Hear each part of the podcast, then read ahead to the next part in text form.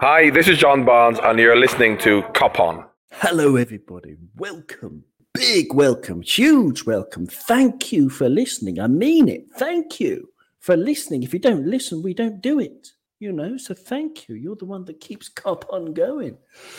Um, Doug excellently pointed out that the fact that I have, uh, you know, a Scotchman, a Scotsman, excuse me, a Scotsman, uh, three Irishmen, and a Welshman on this call. It sounds like the beginning of a joke. But, you know, perhaps the only joke was our defending yesterday against Brentford 3 3, leaving Liverpool uh, having played 6 1 4, drawn 2, and lost none scoring 15 goals and now conceding four goals in total this season. It puts us top of the league, 14 points ahead of City, Chelsea United, and Everton, who are all on 13. Brighton's on 12 as we're recording this because they haven't played their game yet. Their derby against Crystal Palace. Uh, so that'll be a, that should be a cracking match. Anyway, Doug, I'm going to start with you.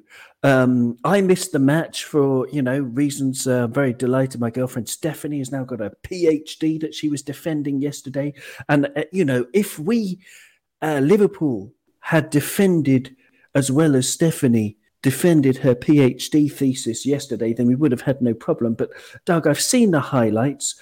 Um, Brentford were very adventurous going forward. They were flooding the box with five players on a number of occasions, and our defending was woeful. And Jurgen Klopp said, Doug, at the end of the match that you know we should have scored more goals. But I think three goals is enough when you go away from home in the Premier League against any team, or it should be.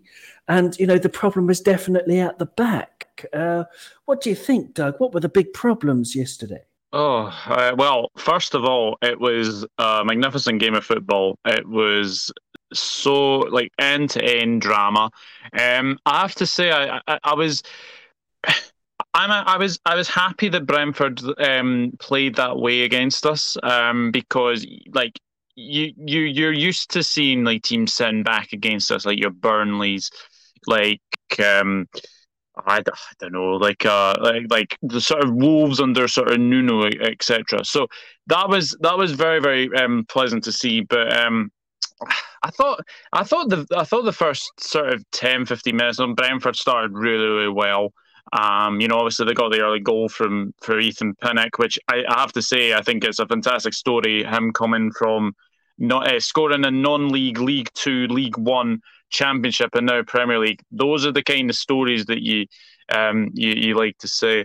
Um, and then and then I think I think we kind of settled down a little bit. Um, obviously got the equaliser, which was a lovely, lovely header from Jota. Um, I don't know how I don't know how a six foot five Kristoffer Ajer gets out jumped by uh, um, a five foot eight or five foot nine uh, Diogo Jota. So you know, not good defending on on his part. Um, I, I, you know what? Like one one, um, going into the break, it was it was very very good. Um, and yeah, just after that, obviously we got the the second for uh, Mohamed Salah. Um, we actually got a VAR call, which was um, nice to see as well. Um, and then the second goal for them, I, I don't understand why Trent is like got three on one. Um, so that was really really poor defending. Um, and you know, fair play to the lad, gets gets the header, uh, gets the header in, and you know Trent does his very very best to clear that off the line. And then you know the third goal is an absolute rocket from uh, Curtis Jones, who I thought was our best player yesterday. Um, but and then the one thing you have to do though when you when you score a third, you have to go in and try and defend and uh, and win the game. But um, Uh, to be fair, I thought I thought Brentford were very very good. I'm going to say this now: they are going to be a match for anybody in the Premier League. If they keep playing like that, they're going to give United run for their money. They're going to give a Leicester their run for their money. They're good. They've already beaten Arsenal. They've drawn. They've now drawn with us. You know they are a very very good team, very adventurous. I like the way Thomas Frank has got them set up as well. They're going to be a match for anyone, and the one thing that I can take away from that game, yes, it was a draw, But if Virgil van Dijk doesn't make that challenge on Ivan Toney, then I think Brentford go on and win that game. It was a such an enjoyable game for neutrals, edge of the seat stuff. But that's what the Premier League is all about drama right until the very end. It seemed like a very, very good game of football from the you know the bits I've seen and the loads of stats that I've read from it. Um, and Brian, one of the stats that's quite interesting is it depends what XG model you look at. Um, you know, some of them are saying that Liverpool edged it on XG, and some of them, uh, like for example, the one I've got in front of me from Understat, is saying that Brentford uh, edged it on XG with 2.94 to Liverpool's 2.26. So you know, it depends on on on who you're asking, but there are so many shots, like you know, in and around the six-yard box from both teams, and uh, you know, in the penalty area. It's just we gave up loads of huge chances. Were Brentford the better team, in your opinion, Brian? Um, I, you know what? Taking my Liverpool hat off, uh, you'd have to say yes, because um, they were so brave the way they went about their their game plan. Um, I mean, they they left themselves open to being ripped open by a team like our, ours. You know, and that's a very strong team we put out there. But they're they're a very very smart club with a very very smart manager, um, very smart backroom staff, and uh, that Ivan. I think Ivan Toney. I, I spotted him a few games ago. I thought, wow, he looks like a player and he caused us all kinds of trouble um, yesterday. But you know, one of the things is I'm a football fan. I mean, obviously, I'm a Liverpool fan first and foremost, beyond everything else, and so that's my my religion, uh, my football religion. And uh, but I'm a I love football, and it's difficult to to look at that game and not and not be happy in some respects. It's frustrating because obviously the results, etc., what that went our way, and then the pressures on us to go and get all three points. But I think both teams gave a great account of themselves.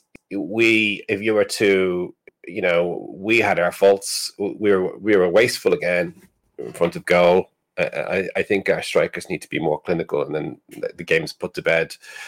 Um, but as a spectacle, it was amazing. I mean, really amazing. I went, I was, I went to bed, but frustrated and happy. You know, happy I saw an amazing game of football. Frustrated that I, I just knew the inevitable sea of negativity was going to come. But you know, for me, I'm, you know, philosophical about the whole thing. I, I, I think, you know, we are not going to go the whole season without losing games or, or dropping points here and there. And I think Brentford away is exactly the kind of game that would probably drop points again because they're set up perfectly to play against us because they're brave, they're clever, they're technical. They take they have to take chances. That that's the only way they're going to get something, and then they have to be lucky in the in the fact that some of our players have a little bit of an off day. Um, but to, to answer your original question, yeah, I would say that I think they they edged over us over the course of the 19 minutes. They were they were definitely at the better side out there, so they deserved the point, in my opinion very magnanimous, uh, similar to Virgil van Dijk, uh, Brian. There you go. So similar mentality to Big Virg, because uh, Virgil van Dijk put on Twitter, wild game and not the result we came for. Keeping perspective is important, though. A point earned and still unbeaten. Respect to Brentford now, let's focus on the Champions League. That's what Virgil van Dijk said after the game. Um, is Virgil right, Fergus? We should get, just give credit to Brentford, or was it the awful, awful shirts? Or do we actually genuinely have anything to worry about from this match? What, what's your take on it, Fergus? Well, first, uh, first off, in aesthetic terms, I I adore those shirts, and I don't normally like Liverpool shirts. I mean, Liverpool kit in general, just because of the sponsorship logo, kind of cheapens it. And in general, I think the shirts can look a bit tacky. But uh, going back to the 80s, there was a, a, lovely yellow kit. And I think even apparently we had it in 2014 15 as well. Um, Ian Rush used to wear yellow kit. Kenny Dalglish used to wear yellow kit with red numbers on the back. So yeah, I I I, I absolutely love the kit. Um, Excellent. No, it's good to have different opinions. There you go. It's all subjective. There you go. But yeah, the, I like the yeah. old ones with the vertical stripes, but this one with the with the KFC uh, checks, I don't really like it. But there you go. Uh, each to their own, Fergus. But anyway, with the match, do we have anything to worry about? Um, well, yesterday was a tale of um, finishing and goalkeepers. So uh, Brentford's finishing was way better than ours. Ours was wayward. Um, you know, we, we probably had seven, six or seven shots on target, um, missed some sitters, uh, whereas their finishing was almost invariably perfect. Um, so that that was really the difference between the sides. We had um, much more chances than them. Uh, I don't agree with Brian that uh, uh, Brentford were the better side. I thought Liverpool were clearly the better side. Brentford put on a, a good performance. Um, but as I say, on the day, it was a tale of finishing and goalkeepers. So our finishing was bad, theirs was very good. And um, uh, David Raya had a brilliant game for Brentford and saved, made some magnificent saves. Whereas Alisson on another day would have saved one or two of their goals. I'm not saying Alisson made any mistakes or had a bad performance because he didn't, but he just let in three goals. And we know that, you know, he actually, in many ways, he doesn't get enough credit because some we get quite a few points down to just Alisson. And yesterday, if Alisson had saved one of those or two of them like he normally would, then we would be walking away with three points. Um, the other thing I'll say in terms of the defense is even though our defensive players are back, uh, our defense is not back yet. And I think that's that's something, you know, they're still rusty. You know, we have our if you just look at the names on the team sheet, we have our best four defenders, but you know, they, they, they're not the finely tuned uh, machine that they were when we won the Champions League. So, you know, our, our defenders are back, but our defense isn't back yet. Yeah, very fair. Very fair assessment there. In terms of the stats, yeah, you're absolutely right. Brentford were very clinical. Three goals from four shots on target. Um, perhaps Alisson, you know, especially on the last one, he went down and, you know, it, it's unusual to see Alisson go down, uh, you know, to the floor so quickly and, and allow people to chip it over him because he normally stands so tall. But um, yeah, so maybe, you know, a few few things he could have done better, but yeah, three goals from four shots on target. They had 12 shots overall, though. Liverpool had 16 shots in total and only six on target. And I have seen, for example, Mohamed Salah's miss um, that you know maybe we can talk about in a bit. We you know more of the details of the game, but I'm just I'm just curious, you know, straight off, um, Alan, with with your uh, opinion too on on this result. Are you are you desperately disappointed now that you've you know had time to sleep on it? Absolutely, on. Um, I'll have to hold my hand up and say I was predicting a five 0 win during the week. I just thought that um, Brentford had a great start, as we've seen many teams do in the Premier League, and one day their bubble was going to burst than I thought it was yesterday. To be honest, uh, I have to hold my hands up and say they're a lot better team than I thought. Um, I hadn't watched them to be honest. I'd only seen some highlights, and uh, I think they were the better team yesterday. I think they deserved the win more than we did. Um, um, I think what I was most disappointed with, I know everybody's talking about their defence, and yes, there was lots of mistakes. Uh, Alisson didn't have his best game ever, even though he made no blaring mistake. But um, I, my disappointment came from the midfield. Um, I think yesterday was the first game, people realised how much we miss Gini. You know, G- Gini would have been the player up there around around the number ten spot, getting the first ball, tackling, pressing, holding up the ball for us, and we didn't have any of that yesterday. Curtis Jones was the best midfielder we had. Fabinho was limited because he was obviously had to um, defend so much. But um, I think midfield is where we lost it yesterday. Even when we did go 3 2 up, I thought Milner should have come on. We should have sewed up that midfield a bit better. I thought Jones was not the one to come off. I thought Henderson's legs were gone in the second half. I think around the 56th minute, I, I, I noticed that he wasn't getting back. He wasn't doing his normal flat out run. Henderson we're all used to. And I think when he took Jones off, brought Bobby on, and then Sadio Mane seemed to be sitting back into the midfield and defending and stuff, which he did well. But uh, that's where I thought we lost it. I thought he should have sold up mid- midfield and uh, helped helped the defence. Also, the other thing I think that um, was against our defence was Brentford playing two strikers up front. I think the last team to play two strikers up front against us was Watford. Year we won the title, but they bet us 3 0. And uh, felt a lot like that game yesterday, where our, our two central defenders were so busy defending that we didn't see, like like Matip, for instance, going forward with the ball like we have so far this season. And I'm not giving it a Klopp. I love Klopp as much as anyone, but he has a tendency over the years to get caught up in these games where he doesn't use his substitutes and doesn't doesn't um, at some stage realize that okay we need to step up midfield. Um, but overall, I, I actually thought Brentford deserved to win. Uh, two very good teams yesterday. I'm really surprised how good they were. Well, okay. Okay, I mean, so it's a very interesting assessment. Uh, lots to lots to talk about with that. I just wonder, um, you know, in terms of the control. I mean, why was the game so wild? This is something that you don't you don't get from from highlights. I mean, Virgil described it as wild, as I said before, and Doug, I just wonder, you know, why was that? I mean, in, is it just as simple as we missed Thiago or even Keita as as as a controlling influence in that midfield? Is that something that Klopp could have changed from the bench, uh, as as Alan was saying? Um, why was it so wild? I mean, it was it was a very very strange game of um, of football, but I think we did kind of lose it in the midfield. I think, look, I think I think Curtis Jones has done very very well yesterday. I think I thought he was probably our best player.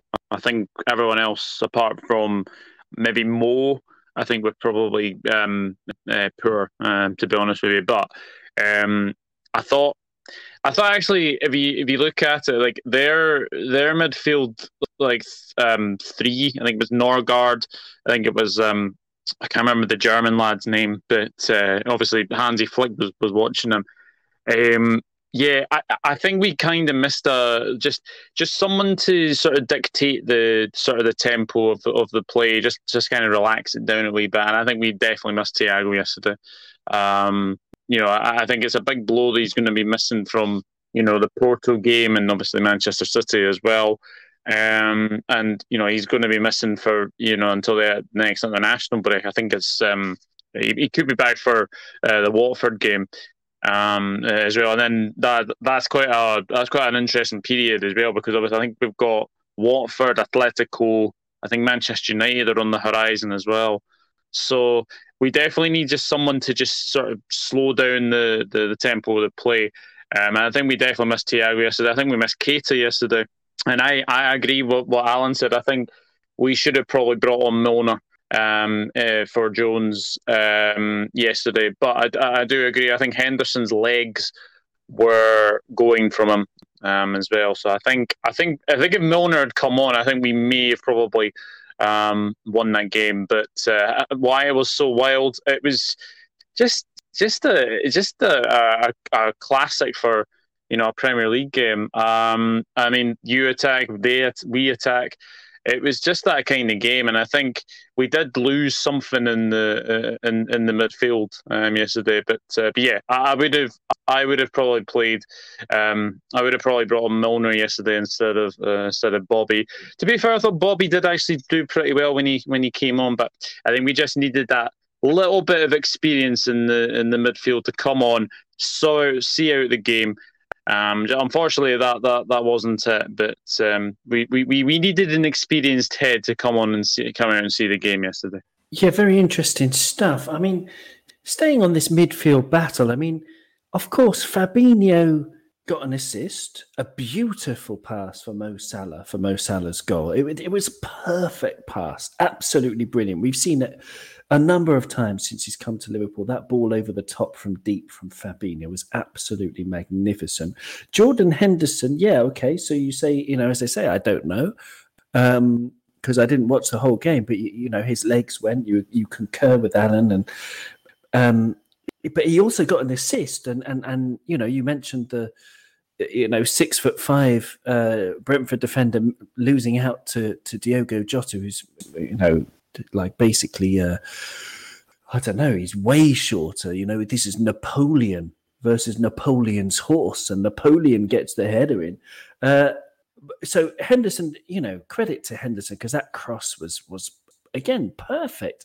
And then Curtis Jones, of course, he scored. I mean, via a deflection, but he had four shots yesterday.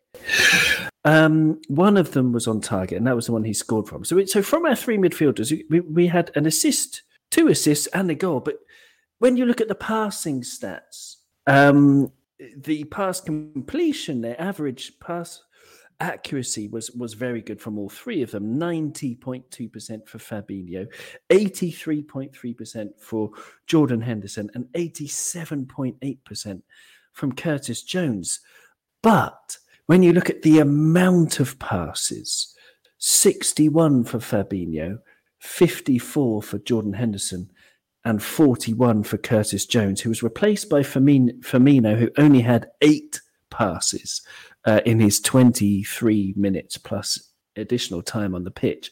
We didn't, that's not many for midfielders at all. Normally, you would expect a midfielder to get at least one midfielder, especially with Liverpool, to get about 90 passes, at least one of them.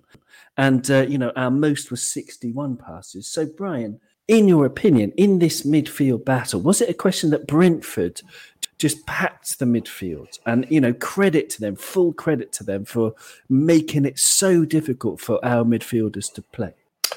Yeah, I mean, I, I think people are sleeping on Brentford because they are they are not your normal championship side or promoted team. They play exceptionally, uh, exceptionally, how am I going to say, uh, novel football. I mean, all you got to know is that how they they put every single man uh, up on on corners and set pieces. That, that kind of tells you what their attitude is. They're like go hard or go home.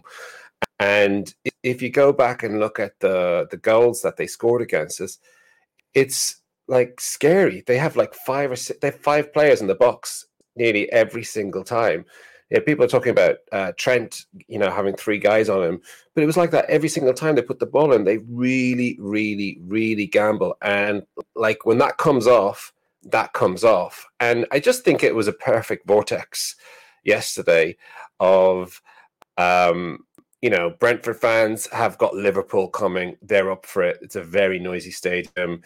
Um, they're, they're well managed by a, a, guy who reminds me of Klopp. Actually, even I think Klopp even indicated as much as well. He reminds the, the, the club reminds him of Mainz in many ways, and uh, they've got a lot of great players. I mean that uh, that Toney uh, striker scored 33 goals in the championship last season, um, and uh, you know our our our our player Canos uh, had an, an exceptional game yesterday. I mean, if you look at the heat map for for the game. You, he, he kept uh, Robbo right back. Robbo was, I think, was one of the deepest player in the, in the Liverpool team yesterday, and I just think sometimes you just got to take your hat off and, and give it to them. I mean, I think we we tried to change up in the second half when I think Klopp went to a a four two three one when he brought Bobby on to kind of address the imbalance in the middle of the pitch. But I, I, I, my personal feeling about yesterday and why we lost, I just think we we were sleeping on them a little bit. I think the only way we beat them yesterday is if we treat that like a Champions League final because they're going to come at it so hard, which they did. It's a free hit for them. Nobody's you know going to judge them if they don't turn over Liverpool or they drop points. And they were really, really, really up for it. And also, a lot of their goals were extremely clever. I mean, if you look at the first goal that Brentford scored, it was a beautiful set piece. Uh, I think it was. Uh, I'm not sure it was Robbo, but one of our players was pulled to the ball, which left left space in behind. He just dinked it over, and then they just they just sent it in and passed it on twice, and then you know tapped it in the back post. It was absolutely beautiful. It looked like something that was worked in the training ground, and a lot of their play had that kind of hallmark to it, like a very strategic move. It wasn't there was no I wouldn't say there was any lucky goals on their behalf. So um, yeah, I mean, I think we were. I just think we were off the pace a little bit. We we didn't take them as seriously as we needed to take them, and I agree with the guys saying we needed we needed James Milner on the pitch at some stage. We needed some kind of steady head. I mean, I, I don't know if there was anything, there was an awful lot we could have done on with that match in a second, the way it was going, because they were going all out. We, we were lucky to get out of there with a point in the end, um, I'd say. But, uh, you know, like I say, as a spectacle, as a game, it was brilliant. There was a couple of players at Liverpool who could probably, you know, have a look at themselves a little bit in the mirror today but it's going to happen. Football's a game of different results. We're not going to just go three points, three points, three points, three points. And I would suggest that these are the kind of teams that will probably get something out of us. If there's any team they're going to get out. Of. But uh, yeah, I mean, I, I, I don't know if it, the, the game was, I wouldn't say the game was won and lost in the midfield uh, battle. I think the game was won and lost in the mentality of our players. I don't think the mentality of our players, whilst it was good, it wasn't where it needed to be to deal with what Brentford gave us yesterday.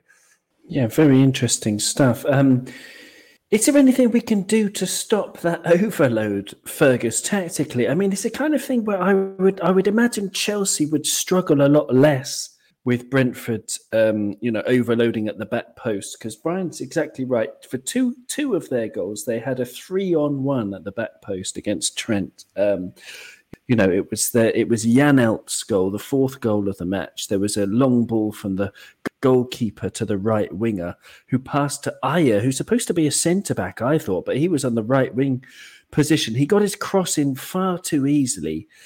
But the Brentford players were hanging out at the back post. They were playing a card game. You know, they you know they were having some cigarettes. They were, you know, just hanging out. They'd been there for ages, loitering. It was four versus two in the box, but three versus one at the back post. Um, maybe Fabinho could have stayed on the line, and maybe as well for their first goal uh, for Pinnock, Fabinho was pretty poor at the back post. His work there again, Robbo was poor at the near post. He could have stopped the cross a bit better, but I don't know. Fergus, is there is it you know, in terms of the details of the match, is it is it more like the, the, the, fact that the details were the things that cost us? Had Fabinho just defended a bit better twice, we could have got away with it. Or is there some kind of system systemic problem that you know we need to sort out tactically? Uh, well, yesterday um, we were confronted by tactics, uh, Brentford's tactics, and we struggled to deal with them uh, Brentford's tactics were uh, give the ball to David Raya in goal. He had, he's he's got a great right foot on him. He was launching it forward, Edison like to Ivan Toney, who would nod it backwards. They they've got three six foot central midfielders, so uh, th- then they would win the second balls they would be running onto the second balls, and that's where we really failed. You know, there were so many holes in the midfield. Fabinho um, didn't have his best game, so um, Jones and Henderson, you know, basically Brentford Brentford's tactics outwitted us in that respect. And you were saying the midfielders hardly had any touches because that's what you know. David Raya was was you know flying overflying the midfield with his pass, passes. Um, when you look at uh, Joel Matip won uh, five of 12 aerial duels, and Virgil van Dijk won seven of 13. So you can see basically we lost 50% of the aerial balls. You know, and that's really the key to the match. That is, and as Brian pointed out and the other guys pointed out, and you know, the, the, other thing that Brentford did really well was overload the back post. Now that's that's quite a new. It, it seems obvious now, but it's quite a new tactic. You know, launching the ball into the back post and having three players attacking the back post. See, Brentford run everything on statistical models. They are actually, you know, r- running algorithms to decide what the best plays are. You know, I wouldn't be surprised if that came out in an algorithm rather than, you know, rather than some uh, uh, uh previous coaching manual. Um, so we, struggled to to cope with them. Um, and also, I'd say that the team looked potentially. I mean, I, I don't always attribute mentality to defeats or to lost points, but I mean, there might have been some complacency in the side of our side because we went ahead twice, two one and three two, and each time we went ahead, you know, we thought, okay, that's it now. We've we've done it now. Um, you know, we're, we're back in front, we're back in control, but then we let them back in straight away. Um, the other thing is Klopp made um, a mistake on the substitution. Jones just hit a screamer. He was already preparing to take Jones off and switch to a 4 2 3 1, bring Bobby on for Jones. Um, so, but then Jones, so Bobby was standing on the sideline waiting to come on when Jones hit a screamer, scored. So the game state had changed. You know, he, he wanted to make it a 4 2 3 1, get an extra. He, he said the reason was because the midfield was being um, bypassed. He needed more, you know, he needed more more forwards. I think he just said the, the midfield wasn't, um, you know, there was nothing happening in midfield, so he needed more forwards. So, um, but the, the game state had changed immediately, and, and yet he he proceeded to continue to take um, to take um, uh, Curtis Jones off. So I think that would if he'd have brought Milner on then or left Jones on because he just scored because we we were now ahead. Um, yeah, but anyway, that's um, that's how I see it. We were we were a victim to a novel side playing novel tactics coming up from the championship that uh, we were not wise to, and hopefully we'll be wise to them in the next game. Yeah, lovely stuff. It's um, it's a really good analysis of of Brentford, absolutely, and uh, both uh, Brian and Fergus there mentioning Ivan Toney. I mean, he's 179 centimeters, so it's just about um, six foot. Um, not even the biggest, but his his aerial abilities is really crazy. He he wins on average 5.33 aerials per 90, putting him in the 93rd percentile of all forwards in Europe. Um, it's extraordinary. His leap is absolutely extraordinary. He's 25 years old. Um, he's exactly the kind of player. I mean, a late bloomer, your archetypal late bloomer. This is his eighth club. He's played for Northampton, Barnsley, Newcastle, Shrewsbury, Scunthorpe, Wigan, Peterborough, and then Brentford. And it, it's funny because, you know, Newcastle had him and they, they sent him out on loan. And at Shrewsbury, he got six goals in 19 matches, nothing brilliant there. Scunthorpe uh, the next season, he got six goals. The season after that, eight goals. Season after that, at Wigan Athletic, four goals. And then suddenly, when he was 22 at Peterborough, he got 16 goals in 31 starts. And then the season after that, he followed it up with 24 goals in 32 starts. And this is when Brentford identified him and they said, yeah, this guy's got talent. So they took him from League One up to the Championship, where he, he scored not 33 goals, but 31 goals and 10 assists from 44 starts or 45 matches in total. And this season, two goals, two assists in six matches. It's really, really, really impressive. He's exactly the kind of forward that Gareth Southgate would not pick unless he plays for a big team. So that tells you everything about how dangerous he is. Um, Alan, uh, the um, our players, uh, you know, our players. Um, uh, uh, Fergus mentioned the, the heading stats. They're very good heading stats.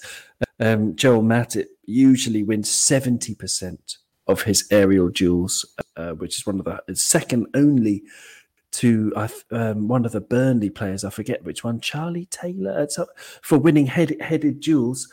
Maybe not Charlie Taylor, he's not the tallest, but anyway, he's the second in the whole Premier League, usually or he was before yesterday, for winning aerial duel. So obviously we we've spoken a little bit about him, uh, you know, having an off day against the brilliant Toney. Um, but yeah, uh, there's so much to talk about. Um, I, no, no, okay. I'm going to talk about Curtis Jones from our players because because okay, we've got injury crisis in midfield already. Three of them, obviously Harvey Elliott long term, Naby Keita. We don't know when he'll be back after you know hitting the grass, which is a very typical Naby Keita injury to get. I mean, very unlucky. I'm not laughing at this situation. I just hope he comes back soon. Uh, so yeah, Naby Keita's out, and of course Thiago is calf injury. So we've got three of our eight midfielders left. Curtis Jones steps in. Loads of people uh, pre-season were you know, complaining about Curtis Jones, even before this match, complaining about Curtis Jones. I don't see it. I think he's a fabulous, fabulous player. In fact, even last year, I, I I predicted a future Ballon d'Or for him. So so elated was I with with Curtis Jones's performance. Who knows if that will happen? But he's certainly a brilliant talent. And my question for you, Alan, is if we had bought him in the summer how much do you think he's he's actually worth in today's market? Because I think if we bought him from, you know, some some team, we bought him from Dortmund, for example, bringing him into the team, we'd be we'd be all salivating at how brilliant he is, wouldn't we? I mean, you know, how much is he worth in today's market? And and also, you know, is it you know is it really key that like is he has it has he got a fabulous opportunity now to show everybody, show the world how great he is? But definitely, um, I'm I'm a huge fan of Curtis. I think um, I think uh, some of the fans that were doubting him before weren't weren't realizing that most of the games he played last season was in our team that was decimated and losing games all over the place. Um, I actually think if Curtis hadn't got that concussion at the beginning of the season, he would have started the first game. Um, how much would he be worth now? God, if you paid sixty million for him, wouldn't you be kind of around the, the market price. Um, I think he's huge potential, huge in every area. In the first few minutes yesterday, say the first five minutes, he made three or four, not fouls or dirty tackles, but hard tackles, won the ball back, let the players know, know they weren't going to settle on the ball. And then the other thing as well is in the first half, he had another great shot that hit the post, which um, um, we could have scored from the rebound end, but we didn't. I think Curtis is, is going to just build and build and build and get stronger and stronger this season. Um, we all know he has the mentality for it because he's such a not cocky but such a confident lad. And uh, it's just a pity yesterday that he came off at that stage, like like the lad said there. He, after scoring that goal, it wasn't his first shot of goal. He was looking lively, and uh, to me, he was the best midfielder on the pitch yesterday, possibly the best player in the game.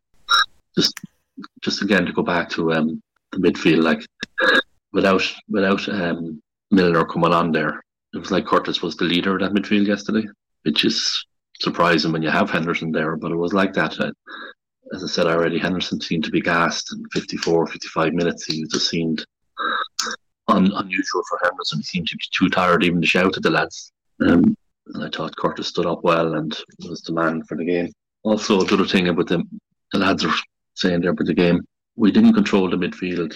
Uh, I have a note here yesterday. I was watching the game, and I just said in 75 minutes was the first time we were three three two up at the time, and it's the first time we start playing the ball around the midfield. We start playing from side to side, a few forward passes, a few back passes, and I I made a note here that said about time we've started to slow the game down and control it. Unfortunately, we only did it for two or three minutes, and then it, they got the third goal and we fell apart again. But um, for me, Curtis is, is he's definitely the future. Um, unfortunately, um, Henderson is going to become the new Millie from now on. I think he's going to be that player that comes on for midfield when there's someone else injured because I know he's a great player and his legs have been what's made him the player he is over the years. But every player, and at my age, you've seen a lot of players, the legs can just go overnight. And I thought he went yesterday. I think um, he's on the wing, and I think Curtis is going to step in there and take over that position. Very interesting. And how much how much would you say Curtis Jones is worth if you're going to put a number on it? Would you say like I would about 50 million, 60 million?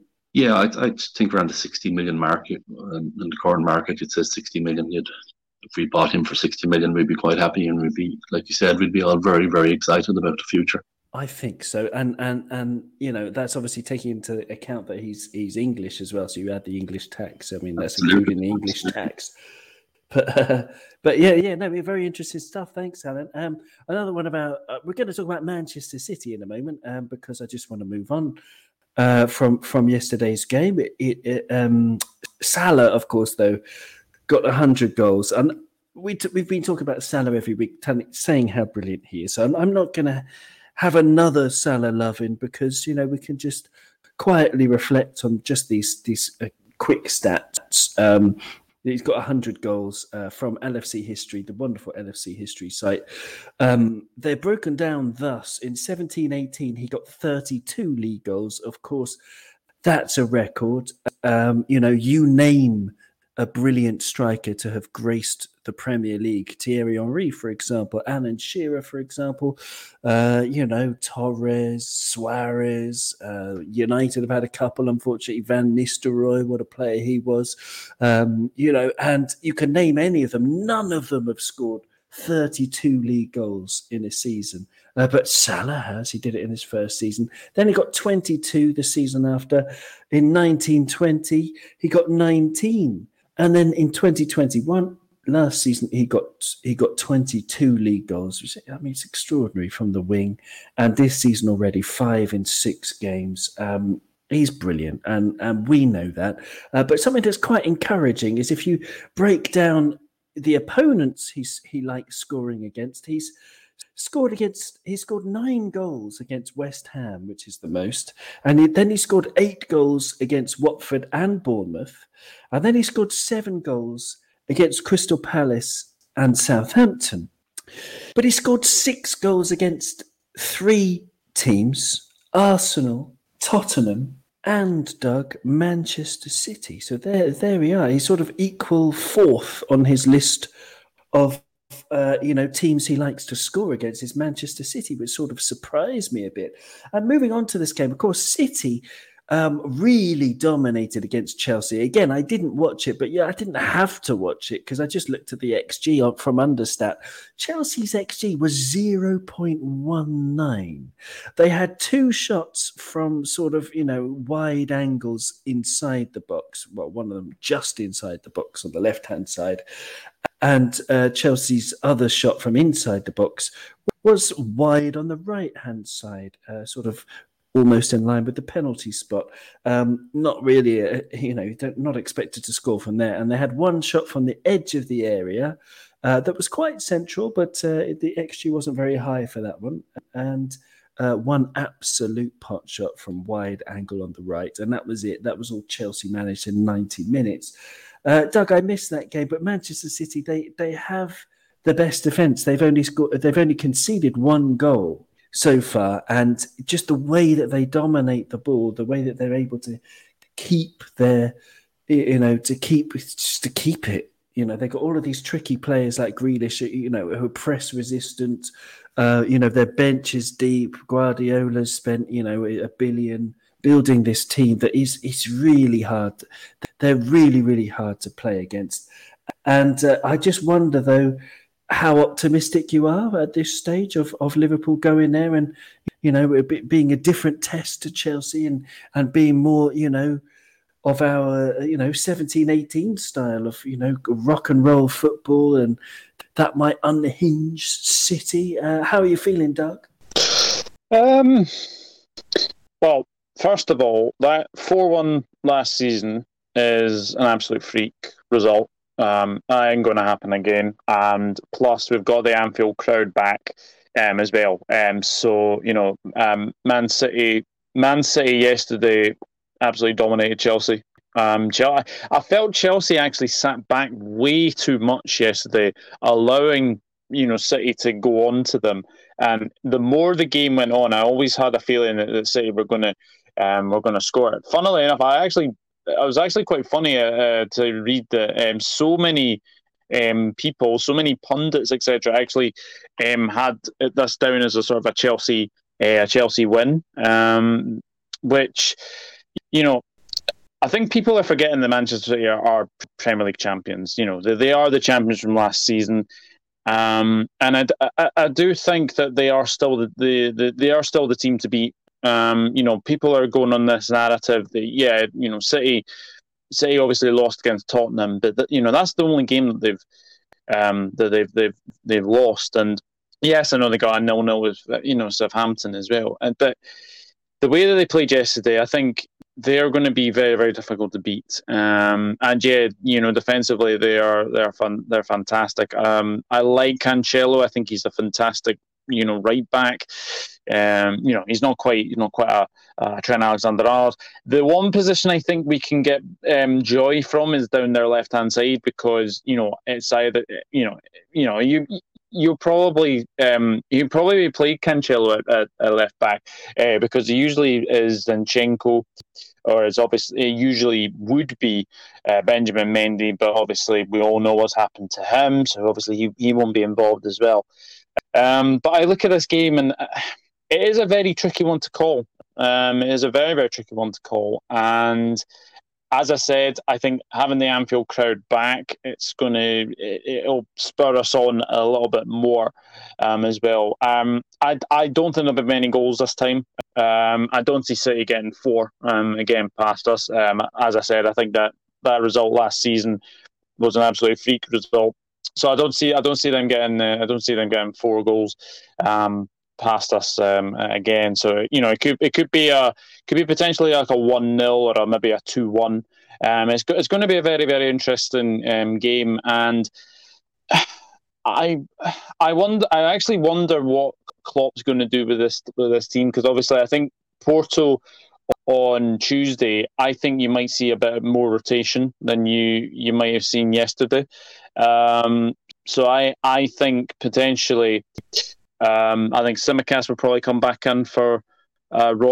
I think you might see a, maybe an Origi or a Minamino just to keep them sort of fresh for um, the, the big game um, next Sunday um, as well. But quietly, quietly confident going into this game because you know, we've got the Anfield crowd back, and uh, you know there's there's no there's no way that we're getting hammered again like we did um, as well. But I, I, am quietly, quietly confident that we can get something from that game and uh, bring them on, bring them on, as I as I always say. Well, I love it, Doug. You're very, very, very bullish. Um, on whoscored.com, I like it. They've got um, a, a, breakdown of, of every team's characteristics and uh, Brian, they put you know Manchester City's strengths as attacking down the wings, creating chances using through balls, defending set pieces, creating scoring chances, attacking set pieces, and protecting the league lead. All of that is is strong or very strong, and their only weakness, according to who scored, is avoiding offside, um, which is not very um, you know, what's the word? Comforting. It's not very good for, for, for us being their next opponents. And their lineup yesterday was uh, Ederson in goal at the back four, Cancelo, as Doug was talking about, on the left, Laporte and Dias in the centre, and Walker on the right. And then in midfield, they had De Bruyne, um, Rodri, and, and, and Bernardo Silva. And then their front three was Grealish, Foden, and Jesus. Um, crikey that is uh, a strong team, Brian. Um, Doug was saying we can we can attack them down the, down their left side when Cancelo goes forward. Maybe, maybe. Uh, do you see any weaknesses in the City side, Brian? Um, no, not really. I mean, City is the same City they've been for God knows how many years now. They're just incredibly strong everywhere, right up and down the, the pitch, and you know like him or loathe him, uh, Pep knows how to uh, coach a football side. Um, every time we play City, the the strategy or the requirement always remains the same. We have to be perfect. That, that's literally it. We, I, I, I don't really think it boils down to weaknesses or team sheets. It just when we play against City, we have to be perfect in every way, and um, that's the only way we've managed to get anything out of those games in the past. And uh, our players know how to do that. Whether they can do that or not is is another thing. I think. Um, I mean, I like our, our lead up to, to that particular game more than they're like uh, cities. I think they have much much tougher test uh, against PSG midweek. Um, so yeah, I, I mean, I'm, I, these are the games you you live for, right? You know, it's going to be nervous. It's going to be uh, squeaky bum time. I think around Thursday, um, but, but uh, I think a lot of it will will um, depend on who's fit and who's not fit. I mean, I think a bunch of our players who missed yesterday's game had only slight knocks, or it seemed like they weren't. Uh, uh, I mean, I think Naby might be back for that game, uh, hopefully. But uh, now, to answer your original question, I don't think they really have any weaknesses as such. Um, I just think the whole, in order to to beat that team, you have to you have to be your absolute best. Yeah, it's a lovely answer. I've got uh, LFC history in front of me. The last time we beat them was at home was two years ago in the, in 2019 in the title winning season, uh, and our lineup that day we had Alisson, Virgil, Dejan, the big dog Lovren, uh, partnering Virgil at the back, and then um, you know Robertson and Trent at the back, and then we had Fabinho, Wijnaldum, and Henderson in midfield, and Firmino, Mane, and Salah up front, and that's a really strong lineup. And uh, I'll just bring up the game that we lost 4 1, 7th of February this year, that Doug was alluding to. We had um, a back four that day. Uh, would you Adam and Eve it of uh, Andy Robertson, Trent Alexander Arnold, Fabinho and Wijnaldum at centre backs. And then in midfield, we had Thiago Henderson and Curtis Jones. And then the usual front three of Firmino, Mane, and Salah. So, of course, there were holes, more holes than a Swiss cheese, Fergus. Uh, but, um, you know, before that 4 1 victory, uh, the last victory that um, Manchester City had had was on the 3rd of May 2003 when they won 2 1 at Anfield. And apart from that, it's all been Liverpool wins and draws. And that game in 2003, we had Djimi Traore at left back. We had uh, Danny Murphy in midfield, Milan Baros, El Hadji Diouf, and Michael Owen up front. That was a heck of a long time ago. So history's a little bit with us, Fergus. What do you think about this game against Man City? Um, well, the good thing is that we know that um, Pep tends to overthink the big occasions. Um, as Ryan said, that um, City don't really have have any weaknesses except Pep. Pep is probably their weakness at times. He's he's his own worst enemy. Um, having said that, yesterday he actually got. I watched the Chelsea uh, Man City game, and after within the first twenty minutes, I knew Man City were going to win. Tommy Tuchel got his tactics totally wrong, and Pep got his absolutely right. He, he corrected the mistake he made in the Champions League final. He played Rodri in midfield, which he, he dropped him or didn't play him. He didn't play Rodri or Fernandinho in the Champions League final. He played um, Gundogan. So yesterday, City were, um, you know, were so superior. It makes you wonder and question about Chelsea and about Tommy Tuchel because Chelsea were were poor yesterday, really poor, and um, Tuchel got his tactics totally wrong. It was they basically they played like a, a relegation side, um, sat back and tried to play on the counter attack. But you know how how good City are when they're when they're purring, when they're really um, knocking the ball about. And they had De Bruyne in top form. Uh, Grealish was good. Um, uh, the Silva, the the Portuguese uh, Bernardo Silva, he was really good as well. Jesus was played a great game yesterday. You know, and the, the, you get all these tropes and narratives that people talk about. City don't have a centre forward. Jesus is a great centre forward, and he'd be great in any in any team. Just because he's not some hundred million pound player, you know, he gets forgotten about. He had a brilliant game yesterday, and he worked so hard. Um, so City were looking extremely dangerous yesterday, and it wouldn't surprise me if City are um, uh, you know, our nearest challengers this year instead of Chelsea. Even if you look at uh, understat.com, uh, Chelsea are really um, overperforming this year. You know, their XG is 9.4, but they've scored 12 goals. Um, and their XG against is um, 6.61, and they've only conceded two. So what that says is that their underlying underlying performances don't merit the amount of points and goals scored and goals conceded that where they currently are. They should have conceded more goals. They should have scored less. And yesterday, on that evidence, you know they were they were um, very poor. So I think Chelsea might struggle somewhat this season, especially in breaking down teams. Uh, Tommy Tuchel has has got a defense first uh, mindset. Um, he, he he does organize his teams brilliantly, and everyone knows where they have to be, and the teams play you know, on autopilot really. But when you're playing three five, uh, three four three, or, or I think it's it's more like I mean, yesterday Lukaku was up on his own, so it was more like a, you know, a, a, I don't know, a three three six one or something.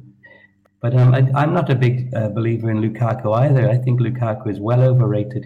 He can put the ball in the net and he bullies people around, but he's got no finesse, you know. And the ball was bouncing off him yesterday. His control was pretty poor.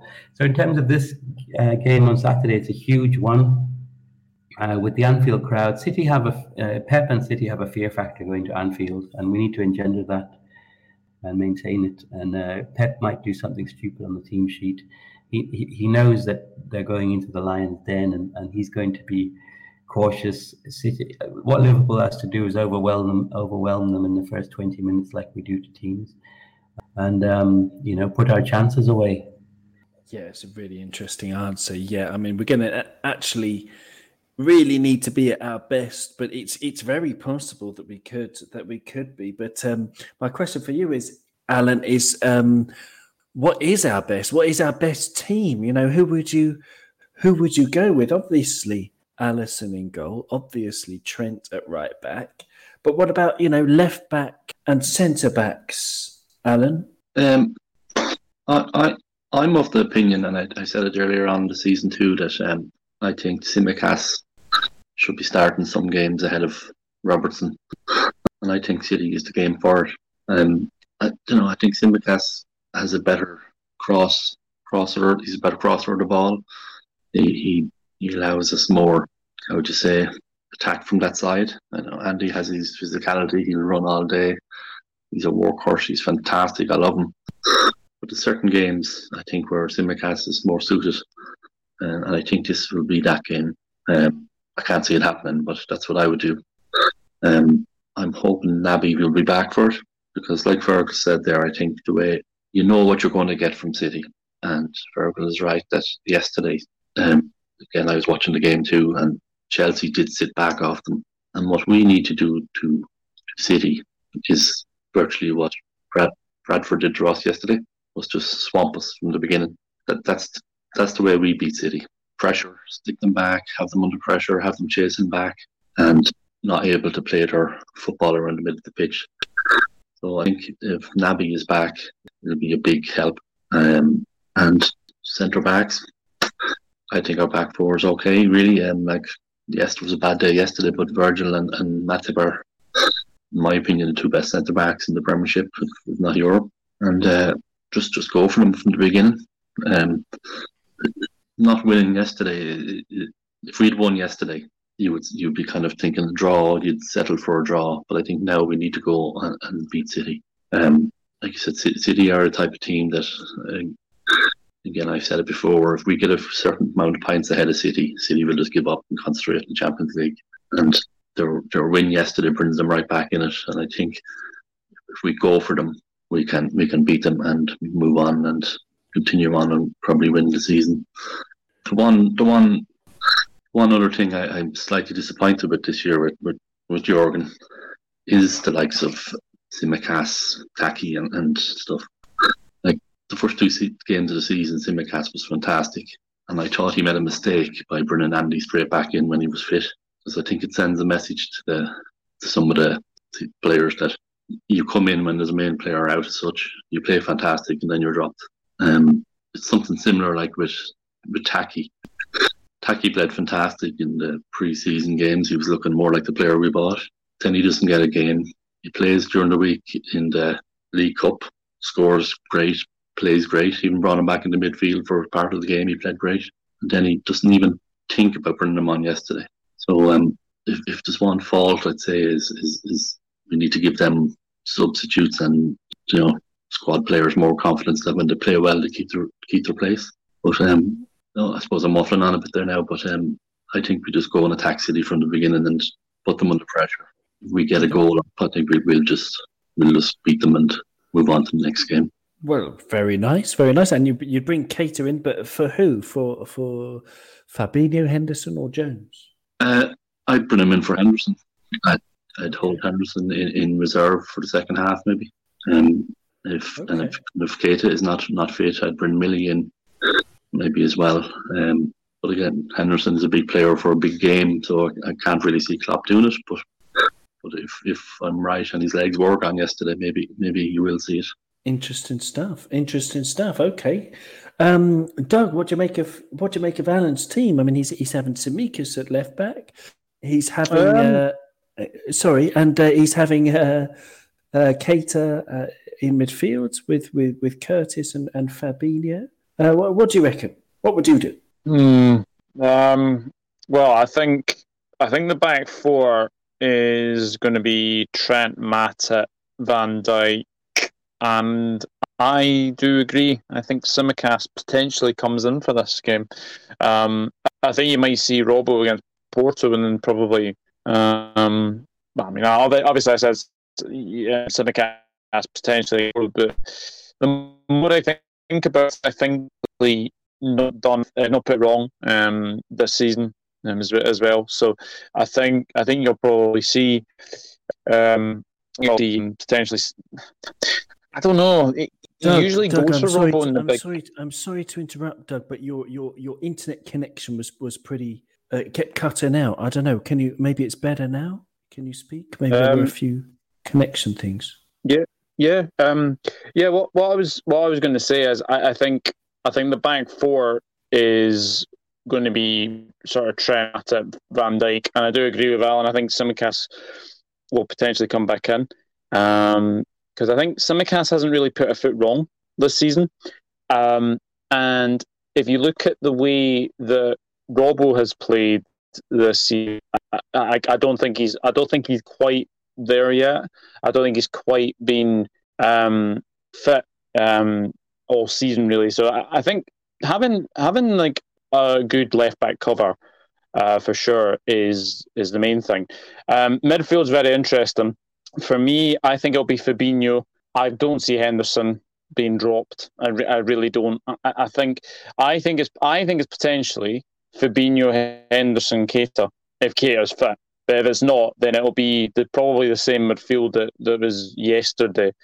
Um, and then I actually think that Bobby will come in for Jota because I think I think we're going to need Bobby's um, quick flicks and good creativity coming from you know the the. I think Bobby will come in for uh, for Jota. So uh, I've said I've said Ali, Ali Trent, Matt Van Dijk, Tsimikas, Fabinho, Henderson, Keita, Mane, Bobby Salah. I think that'd be my team for for Man City. Excellent stuff. So there you go. Two people, two different teams. What do you? Who are you? Who would you pick, Brian? Um, I, I, I honestly, I don't know. it. I, I would just, I would, I would just pick the strongest available players we have and put them out there, and uh, and go with that. That's Well, okay, but, but who who is it? Who who who is the strongest? You know, for example, who is the strongest? Uh, you know, number number nine and a half. You know, is it Jota or Firmino? Who would you go for? Um, I like Jota. I like Jota coming in from the left. Uh, I'd probably bench Mane um, and give if Bobby's fit, um, play Bobby and Jota and Salah. Um, I'd like to see Millie back in the team uh, as well. And I agree completely with uh, with the shout about uh, Robbo uh, uh, getting straight back into the team. I think uh, our other left back could definitely feel hard done by. Um, and it, I- agree, it sends the wrong kind of message to the squad. But I'd love to see Bobby back in the team starting. Um, that would be my main hope, and also Millie um, back in the starting eleven. So Millie coming in for who? So you, you'd have uh, Fabinho, Henderson, and Milner. Yeah, yeah, Okay. I think so. Yeah. Yeah, interesting stuff. There you go. So three fans with three completely different teams. Fergus, what about you? Who would you pick? Are you there, Fergus? Oh yeah, good. Yes, I am here. Um, who would I pick? Well, it's it's there's two questions. Who would I pick, and who do I think Klopp will pick? Uh, just you, just you, because yeah, Kloppo. Yeah, I Yeah. mean, yeah. Uh-huh. Uh, I'd go for for Ali and goal, the usual back four. Um, even though Tsimikas has been brilliant, and I, he's actually he he, he seems uh, technically better, or he is technically better than Robbo, better crosser. he's better at uh, dribbling, beating players. You know, Robbo puts his head down and bursts past people, where Tsimikas actually has quite a lot of uh, foot skills. So uh, I'm a big Tsimikas fan, and I think he really, as um, as what, uh, Alan said there, that uh, you know, really on merit, Tsimikas should have played against Chelsea. And I was at that game, and uh, Robbo was a real liability in that game, and and but he's been good ever since. He had a bad Chelsea game, and he has been good. But, Tsimikas probably has a higher ceiling. But I would probably start uh, uh, Robbo just because of the experience factor going in a, a big game. But, but I mean, a Klopp might start one against Porto and the other one against um, City, and that's perfectly acceptable as well. You know, City do that all the time, swapping in and out fullbacks. And in midfield, um, I'd have Keita nowhere near the team. You know, I'd, I'd I'd swap Naby Keita for a bag of nuts right now.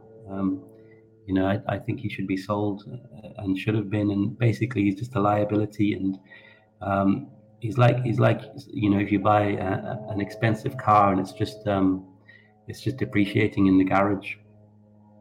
Um, because he's this is the second last year of his contract. Next next summer he's on the final year, and you know I don't hear any noise about us giving him another contract. He's our third or fourth highest player. He's probably gone down the pecking order a bit since all the seven new contracts were issued. But um, you know, last checking, he was about our third highest earning player, and uh, you know, really hasn't produced the goods. Um, Curtis Jones is the future. Uh, Curtis should be in ahead of Naby. So uh, you know, depending on fitness, I would have Fabinho uh, at the base, and then with Henderson. It's interesting. Alan said he thinks Henderson's legs are going. Um, I, I, didn't watch him that closely yesterday, so I don't know. But um, that's an interesting observation. But I mean, he has. I'll look. I'll look at that. But he has to start um, alongside Curtis Jones because he's our next best midfielder. Um, Milner's a possibility, um, especially in the City game. Uh, so potentially Curtis against Porto. Um, uh, keep him on a roll after scoring his goal, and then Milner against City. So um, but having said that, uh, me personally, I would choose uh, Curtis against City. And then the front three against City, I think Klopp will go with Bobby Firmino. He loves him in the big games. He likes his reliable. He, he likes his, um, you know, he has his favorites. Um, but I would go for Jota um, and Salah and Mane up top. Excellent stuff. Yeah, thank you very much. I mean, it is very interesting. It goes to show the, the quality we have in depth because you know we've we've all got different opinions. Um, I would play Costas against Porto, and if he's brilliant again, then I would say he can keep his place because Robertson. I mean, I of course I love Andy Robbo, and and it's worth noting he got his fortieth assist from fullback in the Premier League, which puts him on the th- uh, as the third highest uh, assisting fullback in Premier League history. And they're all left backs. Leighton Baines is at the top of that list with 53 assists in his career. So, Robbo, there's every chance that he can overtake Leighton Baines and become the the top assister, uh, assisting fullback in, in Premier League history. So of course I love Robbo, but I do think yeah he does. There's there's not even five percent missing. There's maybe 0.5 percent missing from his game that could be down to fatigue. So if Costas plays against Porto and he plays well, then yeah I, I put Costas in at left back. I would I would say Jones keeps his place just because statistically he was really good yesterday, and uh, you know he's I think he's uh, as Fergus said he's the future, um, with Harvey Elliott of course, and Fabinho and Henderson because I think he's a he's a good big game player. We need his leadership. Uh, Virgil and and and. And Matip at the back, I would I would still pick them. Yeah, I think they had an off day. It's just an off day. And then up front, what would I do? It's really it's really interesting. Brian shout of Jota on the left, Bobby in the middle, and and and Mo on the right. I think I might go for the same, maybe, but then I don't know. Sadio man, I don't know. It's really difficult. I no, I'd go with the usual front three. So almost the same team as Fergus, but with Costas at left back. Um, but anyway, we've got it all to look forward to. I mean, we're, recording this on Sunday, so there's uh, the really exciting Porto game that we haven't talked about because I just want to focus on the Premier League uh, for the moment. Um, though the Champions League is absolutely wonderful as well. So I hope everybody listening, thank you so so much for listening. That you enjoy the Porto game, and uh, we'll be back on Friday on YouTube. If you don't know yet, um, Friday at 7 p.m. UK time every Friday. We're doing a show on YouTube. So just look for the Cop On uh, channel on YouTube. You can find us on Linktree, Cop On Podcast. Loads of different ways of getting the link, but it's really nice. We've got fans. We invite fans from different clubs. We had a Man United fan and a Chelsea fan, as well as a couple of Liverpool fans last week. And it's really good fun talking about uh, the Premier League, previewing the Premier League's actions. We'll be back on Friday for that, and we'll be back after Manchester City as well. Thank you all very, very much for listening. It really means a lot and uh, give us a, a, follow, a subscribe on YouTube. That would be brilliant as well. Um, and thank you, and thank you very much to my guests. It's Doug from the Dugout. Speaking of YouTube channels, check out check out Doug's channel, the Dugout, D O U G, the Dugout. Brilliant YouTube channel, loads of content on there. Uh, thanks very much to Brian. Uh, thank you very much to Ferguson. Thank you very much to Alan. We've got Reds all around the world. Uh, and uh, yeah, Thanks, everyone. Take care. You'll never walk alone. Take it easy, boys. Thanks, lad. Cheers, guys. See you later. Sorry, Owen, you cut me off guard there. I was like, when you asked me that question, I wasn't quite on the ball. oh no, it's all right. No, it's good. It was a good answer. It was a good answer. I felt like I was back at school. yeah, exactly. Mr. Hayes, what do you think of that? Yes, yes, Mr. Hayes. Yeah. Don't stand the has corner. nine pounds of flour. How many baguettes? what What was the writer trying to say in that poem, Mr. Hayes? Uh, it, was, it was about love and hate, uh, teacher. Back in your usual corner. yes. Excellent. That was Uh, great. It was great. Really nice to speak to you all. It was really, really good fun. So uh, take care. I've got to edit that as quickly as I can. And uh, yeah, speak to you soon, guys. All right.